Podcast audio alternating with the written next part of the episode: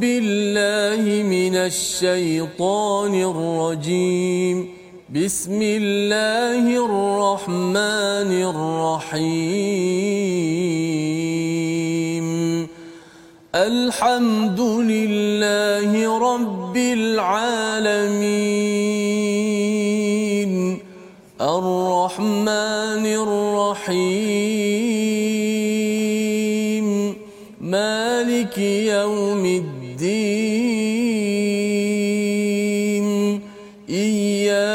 نعبد وإياك نستعين.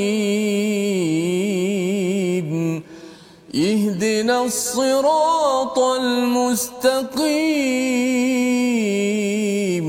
صراط الذين أنعمت عليهم غير المغضوب عليهم ولا الضالين.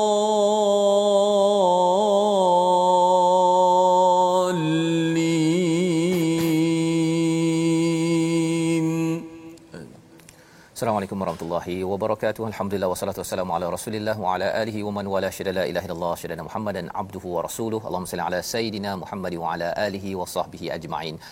Amma ba'du. Apa khabar tuan-tuan dan puan yang dirahmati Allah sekalian? Kita bersyukur pada Allah Subhanahu Wa Taala pada hari yang berbahagia. Pada hari ini kita meneruskan pengajian kita daripada halaman 205 daripada surah At-Taubah daripada juz yang ke-11 untuk sama-sama kita menyambung kepada siapakah insan orang beriman yang menjualkan dirinya dan hartanya pada jalan Allah yang menjualnya kepada Allah Subhanahu Wa Taala kita akan menyambung pada hari ini. Dan hari ini kita bersama dengan Ustaz Tirmizi Ali. Apa khabar Ustaz? Alhamdulillah. Alhamdulillah Ustaz, ya. sama lebih kurang kita Ustaz. Ya. Okay, masya-Allah. Kita menyambung hari ini Ustaz ya. Uh, surah At-Taubah surah yang mengingatkan kepada kita tentang taubat ya, ya. kembali kepada Allah. Walaupun surah ini tidak ada bismillahirrahmanirrahim tetapi taubat muncul berkali-kali di dalam surah ini nak menceritakan bahawa walaupun di medan perang sebenarnya rahsia untuk kejayaan di dalam kehidupan kita ini adalah kembali kepada Allah Subhanahu Wa Taala iaitu taubat. Dan bagi orang munafik bagi orang ahli kitab musyrik kafir yang ada dinatakan dalam surah at-taubah ini Allah menegur untuk kembali bukannya menegur untuk membenci ini yang kita akan ikuti pada hari ini. Mari kita saksikan ya apakah sinopsis bagi halaman 205. Bermula daripada ayat yang ke-112 kita akan melihat sifat orang mukmin yang benar dan sempurna yang Allah sambung ya daripada ayat 111 yang kita ikuti semalam. Dan kemudian kita melihat kepada permohonan ampunan untuk orang musyrik dan syarat siksaan atas dosa disampaikan pada ayat 113 sehingga ayat 116 dan diikuti pada ayat 117 taubat dan kejujuran orang yang ikut perang Tabuk dan tiga orang yang tidak ikut berperang. Apakah status? Apakah uh, balasan jawapan daripada Allah Subhanahu Wa Taala ketika mereka ini sudah pun dipulaukan sekitar 40 50 hari ya di kalangan orang-orang beriman yang dhaifu ataupun lemah imannya sehingga tidak tidak ikut berperang dalam peristiwa perang perang Tabuk. Jadi sama-sama kita baca doa kita ringkas Rabbi zidni ilma ya Allah tambahkanlah ilmu kami ya Allah untuk sama-sama kita mendalami halaman 205 kita baca dahulu daripada ayat 112 hingga 114 bersama Ustaz Tirmizi. Baik, terima kasih Fadil Ustaz Tuan Fazrul, penonton-penonton, sahabat-sahabat Al-Quran. Kita berada di bulan Syawal, kita buat apa?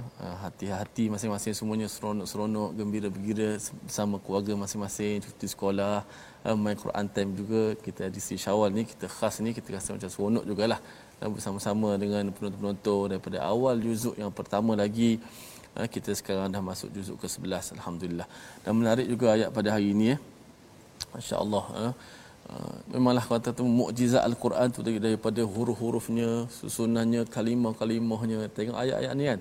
Baris yang pertama tu at-taibun, al-abidu, al-hamidu, as-saihun.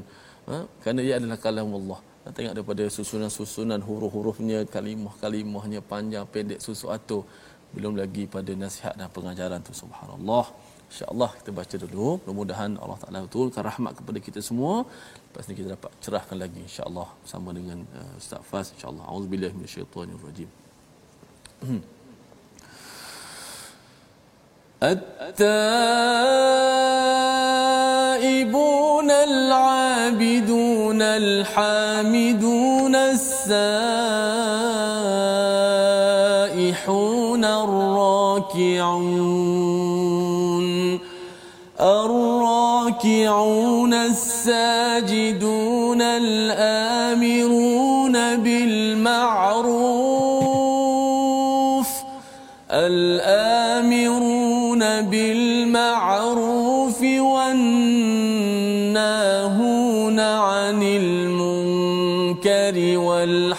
والحافظون لحدود الله وبشر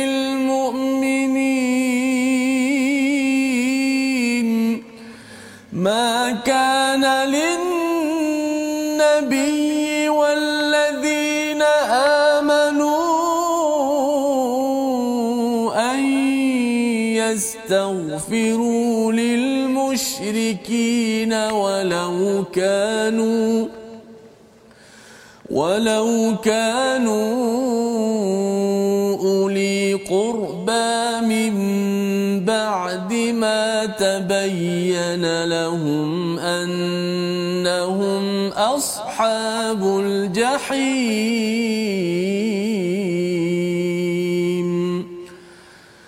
وما كان استغفار إبراهيم لأبيه إلا عن موعدة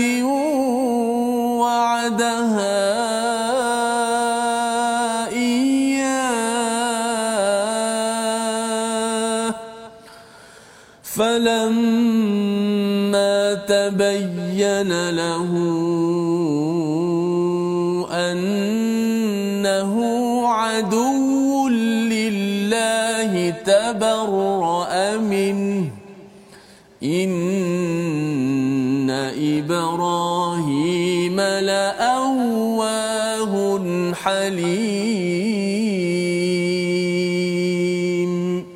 صدق الله العظيم Surah Al-Azim ayat 112 hingga 114 ini ingin kita sambung kepada pelajaran kita. Allah menerangkan tentang orang-orang yang beriman yang telah menjualkan dirinya kepada Allah Subhanahu Wa Taala.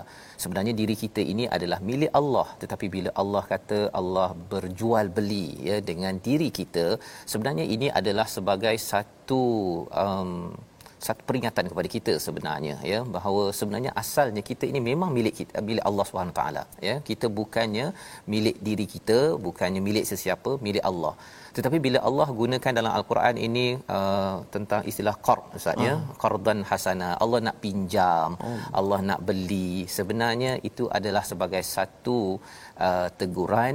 Kalau pinjam itu macam ayah dah bagi duit pada si anak ya duit tu memang duit ayah je. Tetapi bila ayah cakap abah nak pinjam ya sebenarnya apa maksudnya tuan-tuan?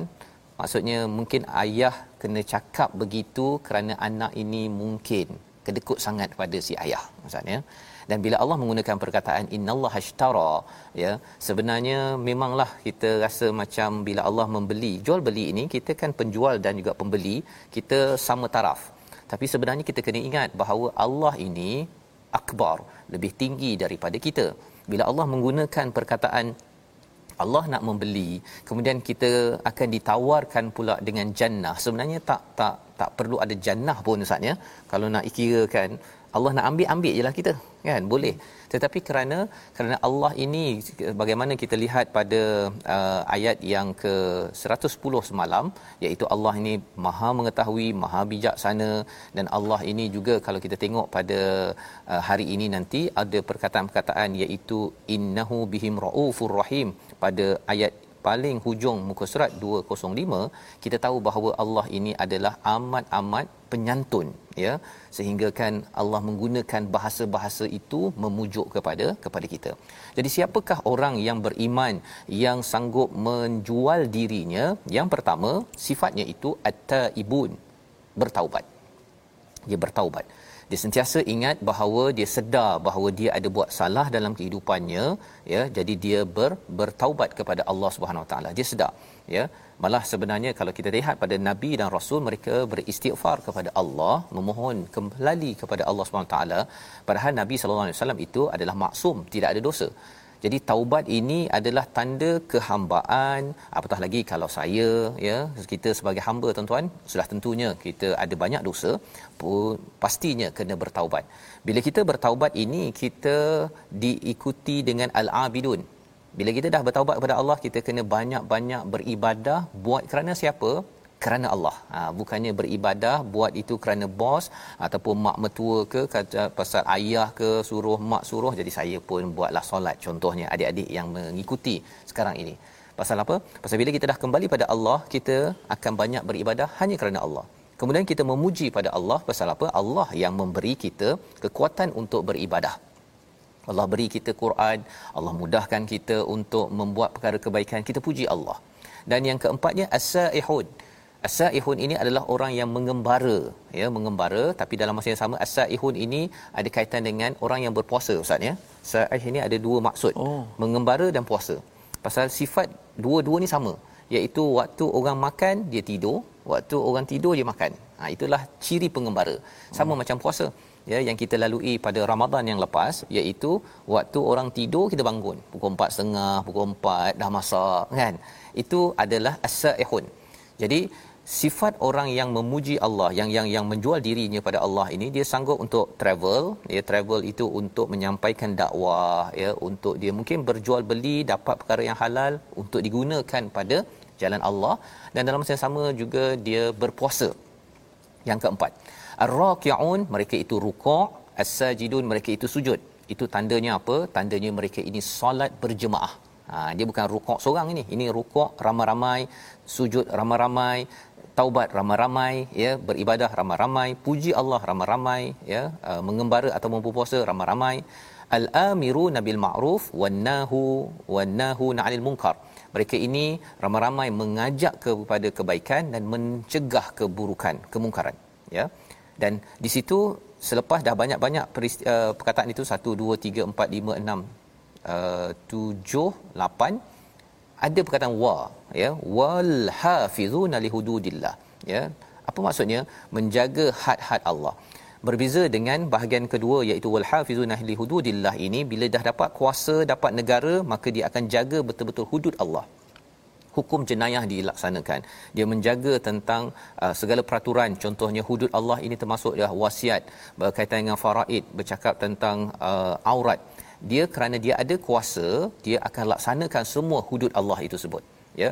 Tetapi kalau katakan kita belum dapat kuasa ya sempurna maka apakah yang perlu dibuat oleh setiap orang beriman yang sedang menjual dirinya pada Allah dia kena buat lapan perkara tadi tuan-tuan ya. Ha, jadi itu adalah basic. Kalau dia tak buat itu tandanya contohnya lah ya nak menegur kepada orang yang rasuah kita rasa macam kalau saya tegur nanti saya kena. Contohnya kan? Itu tandanya bahawa orang ini masih lagi dia tak jual dirinya pada Allah. Dia masih lagi tidak tidak mengorbankan dirinya kerana Allah. Dia mungkin kerana sayang sangat kerja sayang sangat duit maka dia tak nak menegur ke arah keburukan menegur daripada keburukan. Ini Allah cakap pada ayat 112 wabasyiril mukminin berikan kabar gembira bahawa orang inilah yang akan diberikan syurga daripada Allah Subhanahu wa taala ayat 113 Allah mengingatkan pada kita tidak layak bagi nabi dan orang yang beriman memohon keampunan kepada Allah Subhanahu wa taala. Jadi dah mula masuk kepada bagaimana hubungan kita dengan orang-orang yang al-musyrik. Ha, al-musyrikin dalam ayat ini. Apa maksud al-musyrikin? Ini dalam bentuk kata nama Ustaz ya. Mm-hmm. Kata nama ni maksudnya orang itu dah confirm musyrik. Jadi selagi orang itu masih hidup, dia mungkin berbuat syirik tetapi tanggungjawab pada kita ialah untuk mengajak orang itu ke arah ke arah hidayah kepada iman kepada tauhid pada Allah. Tetapi orang al-musyrik ini confirm bila dia mati. Ha, bila dia meninggal dalam keadaan syirik itu namanya al-musyrik. Jadi apakah panduannya? Allah cakap dalam ayat 113 ini kita nak baca sekali lagi untuk pastikan kita jelas bahawa ini kita tidak boleh minta ampun kepada al-musyrikin orang yang meninggal dalam keadaan musyrik. Selagi orang itu belum lagi mati, dia tak digelar sebagai sebagai al-musyrikin. Dia sebagai musyrikin saja Ustaz ya. Dia maksudnya dia masih lagi syirik tapi dia tidak betul-betul qat'i, terputus. Hmm. Ha, jadi kadang-kadang orang tu musyrik tapi lepas tu kerana kita mengajak kepada agama, kepada hidayah, akhirnya dibutuhkan jadi Islam. Itu tidak digelar al-musyrikin. Ha, kita kena faham istilah alif lam itu amat penting untuk kita tidak uh, menghukum kadang-kadang kita rasa oh dia ni dah syirik. Ha, hmm. dia ni memang kita tak boleh doakan, tak boleh nak buat apa-apa. Sebenarnya ayat ini bila ada cakap mimba dima tabayyana lahum itu tandanya apa? Mereka dapat penjelasan. Siapa nak jelaskan?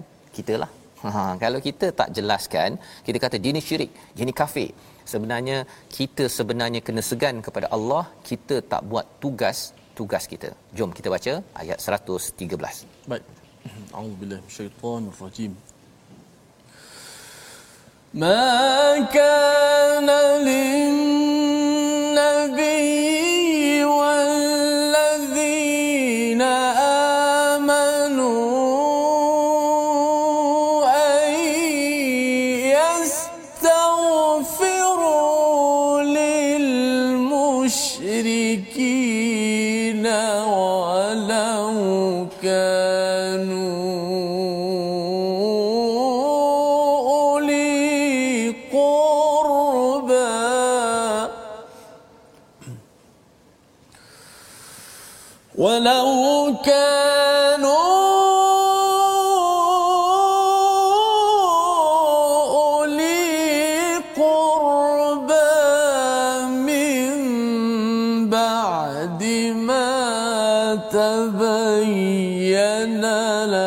لهم أنهم أصحاب الجحيم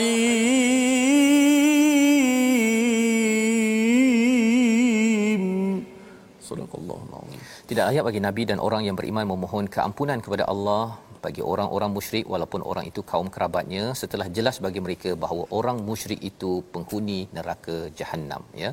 Iaitu matabayyana lahum dah jelas. Tetapi jelasnya itu selepas kita menjelaskan ya. Bukannya kita kata ah dia ni dah memang ahli neraka. Bukan kita cakap begitu. Kita sendiri yang membawakan bayinah kepada orang tersebut. Tapi pasal dia tolak ya maka barulah dia menjadi ashabul jahim. Ini kita kena faham dengan jelas ya. Dan sudah tentunya perkara ini dapat kita lihat dalam kisah Nabi Ibrahim. Ha ya, Nabi Ibrahim dia kan bersungguh-sungguh ustaz ya. Bersungguh-sungguh ajak ayahnya kepada kepada iman ya. Dan pada waktu itu sampaikan Nabi Ibrahim dalam surah uh, Mumtahanah ada cerita tentang uh, pada ayat yang keempat Nabi Ibrahim ini ingin ingin uh, memohon keampunan kepada ayahnya ya. Tetapi bila ayah dia dah meninggal Allah tegur bahawa dia tidak boleh memohon istighfar. Inilah ayatnya ya. Hmm. wa makana istighfar adapun permohonan ampun Nabi Ibrahim kepada Allah untuk bapanya tidak lain hanyalah kerana suatu janji yang telah diikrarkannya kepada bapanya. Dia dah memang cakap dia dah hmm. janji jadi dia nak minta. Tetapi Allah kata maka ketika jelas bagi Ibrahim bahawa bapanya adalah musuh Allah Ibrahim berlepas diri bara.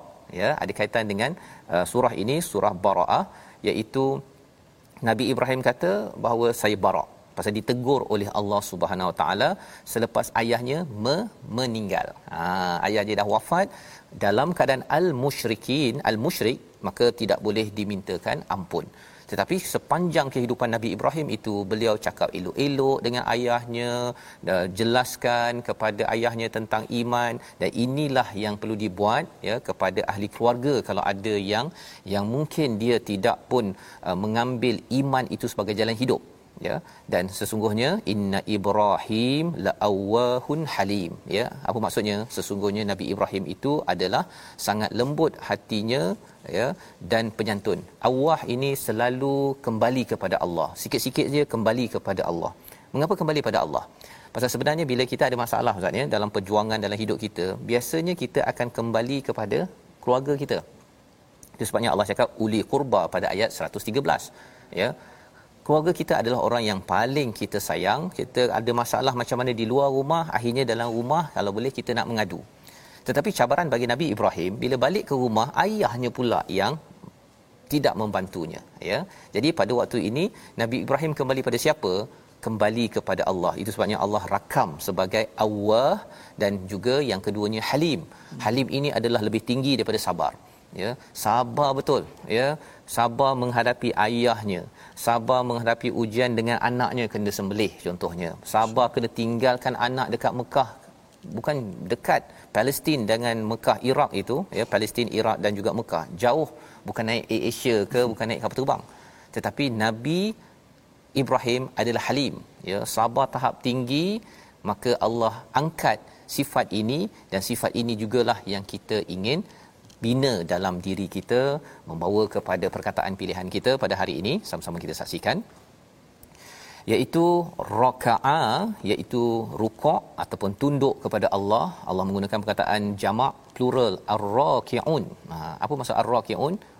Bukan perukuk ustaz ya? Perukuk okey. Orang yang selalu rukuk ha ya. jadi kalau orang yang sujud pesujud kan? Kalau adalah istilah bahasa Melayu gitu. Jadi ar-raki'un ini dalam kata nama maksudnya Allah mengangkat orang yang sentiasa bertaubat ini salah satu tanda dia bertaubat dia selalu rukuk dan juga selalu sujud kepada Allah Subhanahu Wa Taala. Dan ini tanda ha, kalau tuan-tuan selalu rukuk dan sujud berjemaah ya itu tanda kita ini sudah menjualkan diri kita. Kita ada perkara lebih penting. Kita boleh cakap saya nak bisnes saya nak buat itu ini. Tetapi kalau kita memang nak jual diri kita kepada Allah maka kita laksanakan intisari ayat 112 sebentar tadi dan kita berehat sebentar kita sambung lagi selepas ini untuk lebih lagi kita memahami bagaimana kita menguruskan masalah kalau wujud bagi seorang yang beriman. Kita kembali semula My Quran Time baca faham amal insya-Allah. Insya-Allah.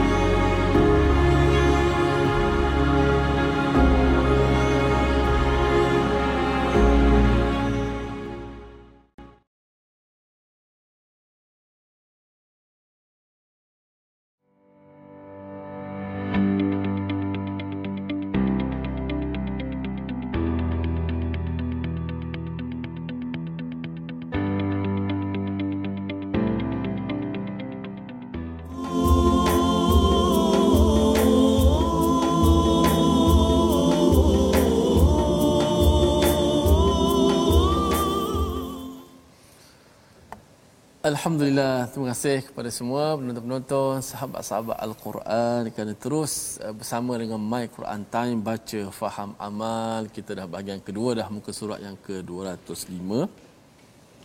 Uh, dan saya juga ambil kesempatan lah uh, untuk orang kata apa di bulan Syawal ni untuk sentiasa uh, memohon uh, maaf uh, pada sahabat-sahabat mungkin ada terkasar bahasa, tersilap itu dan sebagainya.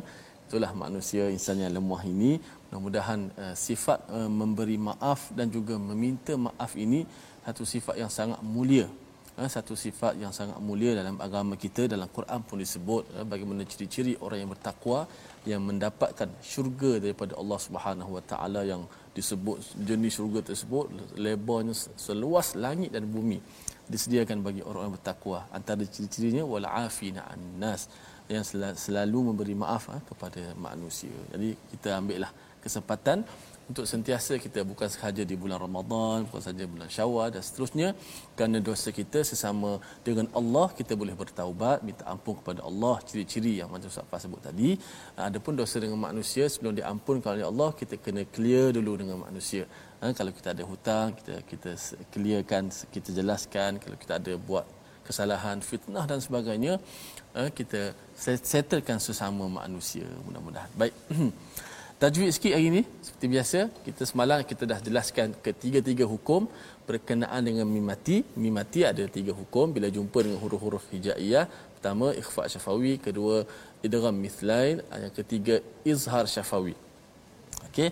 Dan untuk izhar syafawi uh, semalam kita dah jelaskan hari ini kita nak lihat contoh-contoh izhar syafawi dalam ayat yang kita baca pada hari ini iaitu pada muka surat yang ke-205 yang surah at-taubah. Kalau kita lihat pada ayat ke-113 ada beberapa hukum uh, apa ni izhar syafawi di hujung ayat 113 tu min ba'di ma tabayyana lahum annahum ashabul jahim. Ha? ma tabayyana lahum annahum ashabul jahim. Mim mati bertemu dengan hamzah kemudian ada sekali lagi mim mati bertemu dengan hamzah ha, jadi kalau orang tanya hukum dia apa izhar syafawi kita kena jelaskan mati mim tu tanpa boleh kita memanjangkan uh, apa nama ni gunnah kat situ. Dan juga pada ayat 115 tu wama kana Allahu liyudilla qauman ba'da idh hadahum hatta idh hadahum hatta. Uh, mim mati bertemu dengan ha Ha, semalam kita jelaskan macam mana nak tahu izhar syafawi. Izhar syafawi apabila mim mati bertemu dengan semua huruf kecuali mim dan ba sahaja.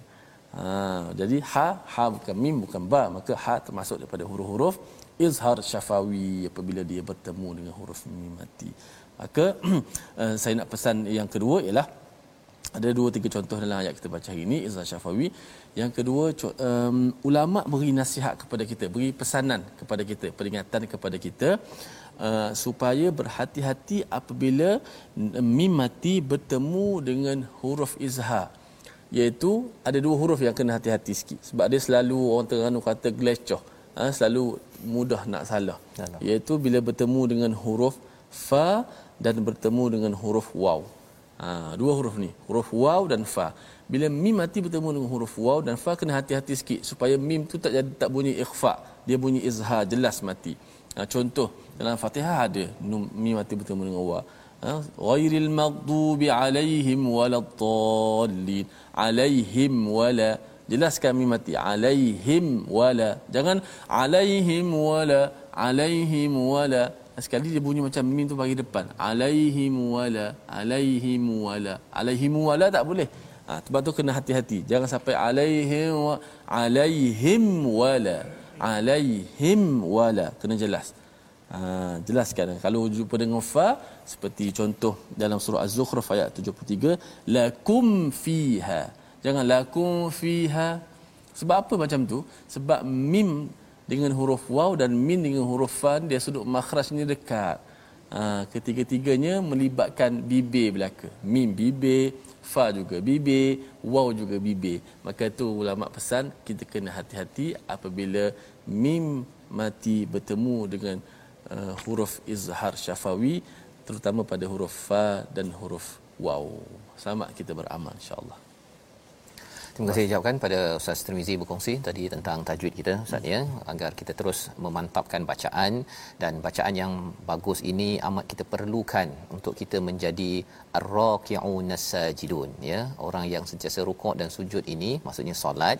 Solat ini sama ada kita mengikut imam imamlah yang baca bagus ya. Tetapi kalau kita sembahyang sunat ataupun sembahyang pada waktu malam ya sama ada tuan-tuan menghafaz ataupun daripada mushaf uh, sudah tentunya kita kalau baca lancar ia menyebabkan kita bersemangat ustaz ya. Mm. kita rasa uh, best berbanding kalau kita tergagap-gagap. Dan puncak al-Quran yang kita belajar kita tadabbur ini kita perlu manfaatkannya waktu bila?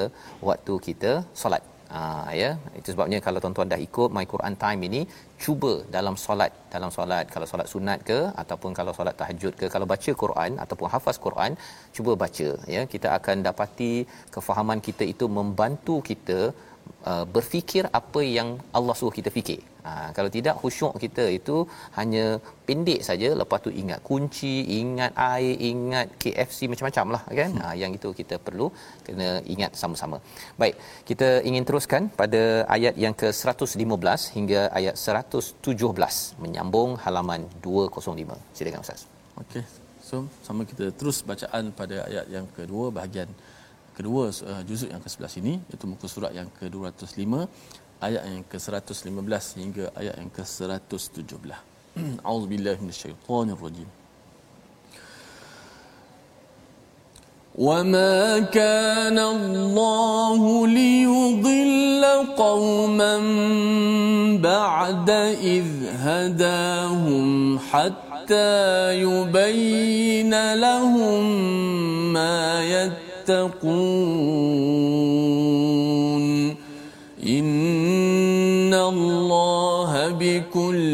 شيء عليم. إن الله له ملك السماوات والأرض يحيي ويميت. وما لكم من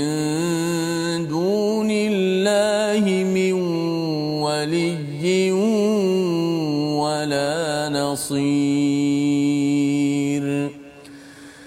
لقد تاب الله على النبي والمهاجرين والأنصار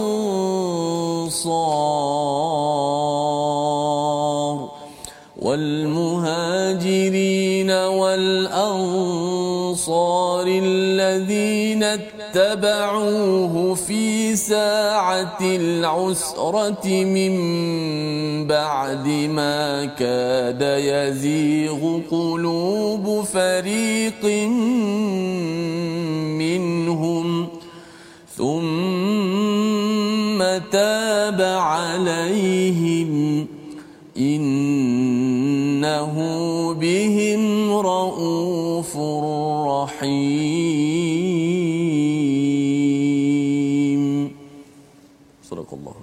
Surah Allah Mazim gitulah tiga ayat daripada surah At-Taubah halaman 205.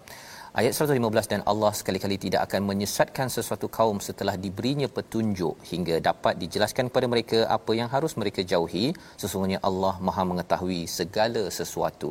Ayat 115 ini menjelaskan kepada kita apakah status kalau kita baca di hujung surah Al-Fatihah itu ghairil maghdubi alaihim waladdallin kita tidak mahu jadi orang yang dimurkai dan disesatkan. Sesat ini dimurkai ini bukannya tiba-tiba ya bukannya kerana orang ni lahir dalam keadaan bukan Islam maka dia terus sesat. Ataupun kalau orang ini dia berada dalam Islam dia terus sahaja mendapat hidayah mendapat jadi orang yang diberi nikmat. Bukan. Ia adalah satu uh, proses ya. Dan Allah cakap di sini apa? Wa makana Allahu liyudilla. Allah tidak akan menyesatkan mengecop dengan sesat kepada seseorang ba'da id hadahum setelah dia memberi petunjuk hatta yubayyina lahum ma yattaqun ya. Allah akan beri hidayah kepada orang itu iaitu sampai orang itu jelas apa yang perlu dia pelihara ataupun jauhi. Yattaqun maksudnya dia amat jaga dirinya daripada masalah dengan bantuan daripada Allah Subhanahu Wa Taala. Innallaha bikulli syai'in alim dan Allah Maha mengetahui. Apakah poinnya? Poinnya ialah bagi setiap individu manusia Allah akan hantar punca hidayah macam-macam. Ada yang datang oleh uh, penceramah ada yang datang melalui uh, pendakwah ada yang datang melalui YouTube uh, uh, daripada risalah daripada pelbagai ya. Jadi daripada ayat ini kita akan nampak bahawa setiap orang akan diberikan tibian penjelasan ya. Hidayah itu sampai dia jelas apa perkara yang perlu dijauhi apa perlu dibuat dan ini adalah realiti yang kita sendiri kena ambil peluang. Ha, apa yang perlu kita ambil peluang? Kalau kita rasa kita tahu sedikit tuan-tuan daripada My Quran Time kita tahu sikit ya, kita pergi sampaikan kepada orang-orang di sekitar kita. Ha, kita share, kita pergi cakap, kita pergi sampaikan, promosikan. Kerana apa? Kerana uh, kita harapkan kitalah sebagai salah satu tentera Allah yang akan menyampaikan hidayah. Tetapi kalau kita tidak buat kerja ini sebagaimana telah diingatkan dalam surah ini bila Nabi berhijrah uh, ustaz ya. Nabi berhijrah dua orang tetap juga selamat. Ya. Ha, hmm. jadi kalau tak tolong tetap juga Nabi selamat. Tetap Abu Bakar selamat. Jadi Allah mengingatkan kepada sahabat tolonglah berilah pertolongan kepada agama Allah sama pada kita beri pertolongan ya beri bantuan dengan kita menyampaikan kita share ia bukan untuk sesiapa tetapi untuk diri kita dan Allah menyatakan Allah tahu macam mana nak menguruskan hidayah ini sampai. Kalau saya tak nak orang lain boleh buat. Allah boleh hantar orang lain pula yang berbuat kerja kerja tersebut. Pada ayat 116 innallaha lahu mulkus samawati wal ard. Ayat ini muncul ya muncul selepas peristiwa Nabi Ibrahim dan bercakap tentang memberi ataupun mencerahkan membawakan hidayah. Pasal bila Nabi Ibrahim uh, cuba untuk membawa hidayah ataupun membawa penerangan pada ayahnya Nabi Ibrahim ada masalah di luar rumah ya? Ada masalah di luar rumah. Nabi Ibrahim juga ada masalah dalam rumah. Pada waktu itu Nabi Ibrahim berada dalam keadaan yang amat amat kalau kita cakap ustaz ni memang tertekanlah hmm. ya? Dekat luar rumah dengan Namrudnya dengan orang kata uh, sembah berhalanya dia dah dah mencabar. Masuk dalam rumah pun ayah pula buat perangai kan siapa lagi yang perlu untuk Nabi Ibrahim uh, tawajjuh ataupun kembali? Sudah tentunya Allah bawakan di sini innallaha lahu mulkus samawati wal ard. Ya Nabi Ibrahim nak mengamalkan ayat 115 iaitu nak membawakan hidayah menjelaskan sampai jelas orang-orang pada waktu itu yattaqun. Tetapi bila mereka tak layan Allah menyatakan sesungguhnya Allah memiliki kekuasaan di langit dan bumi. Dia menghidupkan dan mematikan. Tiada pelindung dan penolong bagimu selain daripada Allah. Jadi ini adalah pujuk, pujukan kepada Nabi Ibrahim. Dan bila Nabi Muhammad sallallahu alaihi wasallam menyampaikan dakwah ya Nabi tetap sampai hujung usia ya kita tengok surah at-taubah ni antara surah-surah yang turun di hujung usia Nabi. Uh, Nabi tetap juga buat tetap juga sayang kepada umatnya tetapi bila mereka ada yang Bani Quraizah nak hempap dengan batu lah nak bunuh balik perang Tabuk pun Ustaz ada orang munafik yang nak serang Nabi. Ni baru menang ni. Baru menang ni pun ada kumpulan munafik yang ingin menyerang Nabi daripada belakang ya. Maka pada waktu itu Nabi uh, dah cakap pada Huzaifah. Okey Huzaifah dapat senarai munafik. Jadi beritahu okey orang ini jaga-jaga pasal mereka ni kalau tidak diberi perhatian mereka ni akan buat masalah di dalam masyarakat. Jadi Huzaifah tahu dan akhirnya selamatlah ustaz ya dalam peristiwa balik daripada Tabuk tersebut. Jadi ayat 116 ini uh, memberi pujukan kepada Nabi Ibrahim, memberi pujukan kepada Nabi Muhammad yang berhadapan dengan pelbagai cabaran, ya dan juga pujukan pada siapa pujukan kepada kita tuan-tuan ya kalau kita ada cabaran dan kalau kita rasa macam eh saya tak ada cabaran lah macam nabi ada cabaran uh, maksudnya kita mungkin tak buat kerja lagi. Ha kan? Kerja apa? Kerja untuk membawakan cahaya hidayah ataupun bayinah untuk lebih takwa dalam dalam keluarga kita kalau dalam keluarga kita dah okey kita kena bawa keluar daripada rumah kita. Ya kita jangan rasa macam oh saya dah selesa dalam rumah saya saya boleh duduk je lah dalam rumah. Bukan. Kalau nak kata selesa yang paling selesa adalah Nabi Muhammad sallallahu alaihi wasallam dengan Khadijah yang memang setia kan yang sanggup berkorban tetapi nabi mengambil inisiatif keluar ya dan bimbang sampai hujung usia nak menceritakan perjuangan hanya pencen bila kita sudah ditarik nyawa oleh Allah Subhanahu Wa Taala dan menarik ayat 117 ini bercakap tentang orang-orang yang sentiasa taubat. Nah kan ini namanya surah taubah. Hmm. Orang yang taubat itu apa cirinya? Allah nyatakan pada ayat 117 laqad taballah. Ini macam mana baca ni ustaz? Ayat hmm. yang ke-117 ini. Mhm. Dia cara baca dia ada dal, ada ta kan? Okay. Ha, apa uh, hukumnya ustaz? Cerita sikit. Uh, dia sebut sebagai idgham uh, mutajanisai. Mutajanisai. Uh, sebab apa? Huruf da dengan ta ni makhraj yang sama. Dia uh hujung lidah berada di belakang gigi atas kita kat gusi pengikat gigi. Uh-huh. Jadi bila huruf tu sama pada makhraj, satu mati, satu hidup. Laqad ta. Jadi yeah. payah kalau kita nak baca dengan izharkan mati dal tu. Laqad ta nak pergi tempat dua kali tempat yang sama, payah. Betul. Jadi ini bacaan ni kalau orang Arab sendiri pun dia akan baca kalau bercakap bahasa Melayu pun dia akan cakap laqatta. Maksudnya kalau cakap bahasa dia, percakapan bahasa Arab. Dia tak akan kata laqadta. Hmm. Laqatta. Juga baca Quran dal itu diidghamkan, kena masukkan ke dalam ta. Ha, jadi laqatta. Ha, maknanya, maknanya dari, dari sudut uh, makhraj dal dah tak ada dah. Masuk terus suara dalam ta. Kekal pada kekal pada tulisan je. Okey. Jadi maksudnya bacanya terus masuk ta. Betul. Dal hmm. tak bunyi dah. Tak bunyi. Tak bunyi. Ha hmm. okey ya. Ini penting ya. Allah menceritakan ya cara bacanya tadi laqad taba hmm. ya. Dan apakah maksudnya? Allah kembali ya sebenarnya uh, ini perbincangan ulama bahawa sebenarnya taubat manusia adalah antara dua taubat Allah ya Allah memberikan peluang untuk kita baiki kesilapan kita dan kita respon tak kepada Allah. Ha, kalau Allah kalau kita respon, contohnya Nabi Muhajirin Ansar ini mereka respon. Mereka mengikut kepada Nabi pada waktu usrah. Apakah maksud sa'atil usrah ini? Ketika perjalanan nak pergi ke Tabuk yang amat panas pada waktu itu air tak berapa nak ada ya. Uh, ada tanaman-tanaman baru nak berhasil ya sepatutnya orang lelaki pergi ambil tanaman-tanaman hasil tersebut tetapi semua lelaki dikerahkan pergi ke perang ya dan sumber pendapatan mereka adalah daripada pertanian tersebut. Jadi ini adalah saat yang amat susah tetapi kerana mereka buat ha ya berjuang ini mimba di maka da yazi qulubu fariqum minhum. Ada di kalangan mereka yang kata alah kalau boleh saya tak nak pergi kan tetapi mereka tetap pergi itu tanda mereka ini bertaubat pada Allah. Maka Allah cakap apa? Summa taba alaihim ya dia menerima taubat mereka hmm. subhanallah Ya, jadi taubat mereka bukan sembahyang sunat dua rakaat Ustaz. Allah. Ya, taubat mereka adalah sembahyang sunat, eh bukan sembahyang sunat, sembahyang wajib di perbatasan perang. Allah. Ini perjuangan. Ini dah taubat mereka. Innahu bihim raufur rahim. Dan ini Allah nyatakan sesungguhnya dia kepada mereka amat pemurah, amat penyayang. Ya.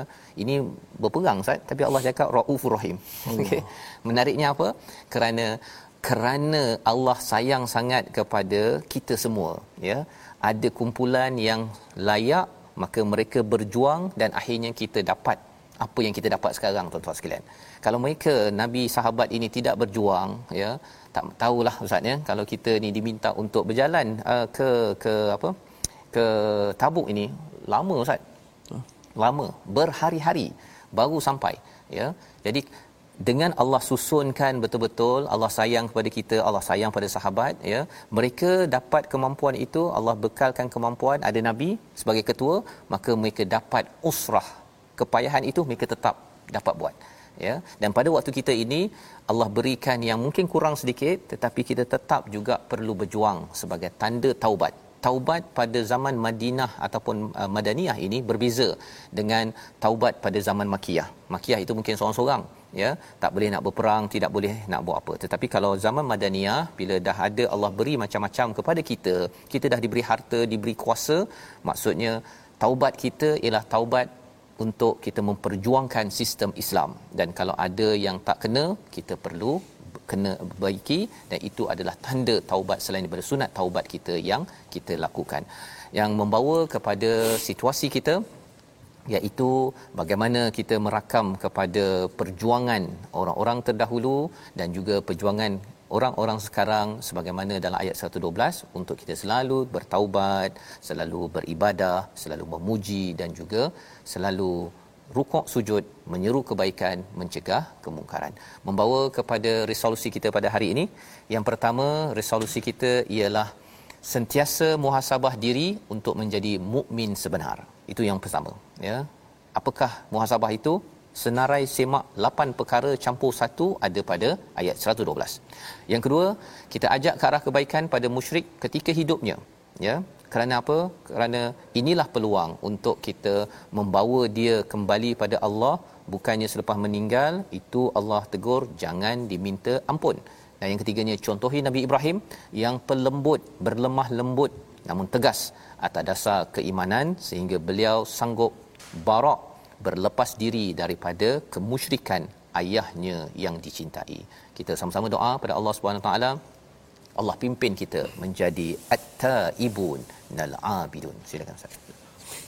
Bismillahirrahmanirrahim. Alhamdulillahirabbil alamin wassalatu wassalamu ala asyrafil anbiya'i wal mursalin. وعلى آله وصحبه أجمعين اللهم اغفر لنا ما قدمنا وما أخرنا وما أسررنا وما أعلنا وما أنت أعلم به منا. أنت المقدم وأنت المؤخر وأنت على كل شيء قدير. لا إله إلا أنت سبحانك إنا كنا من الظالمين. ربنا تقبل منا إنك أنت السميع العليم. وتب علينا إنك أنت التواب الرحيم. دعواهم فيها سبحانك. اللهم وتحيتهم فيها السلام. وآخر دعوانا أن الحمد لله رب العالمين.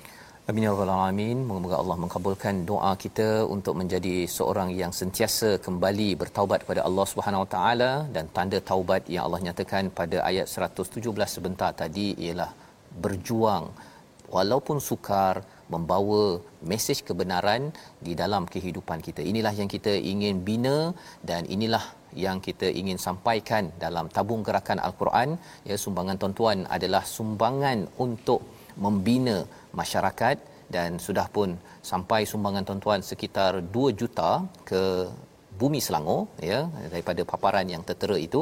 Dan harapnya Quran-Quran yang sampai ini dalam Quran Corner tuan-tuan boleh semak ya pada episod akan datang kita akan uh, berkongsi nama-nama organisasi yang sudah dapat ya.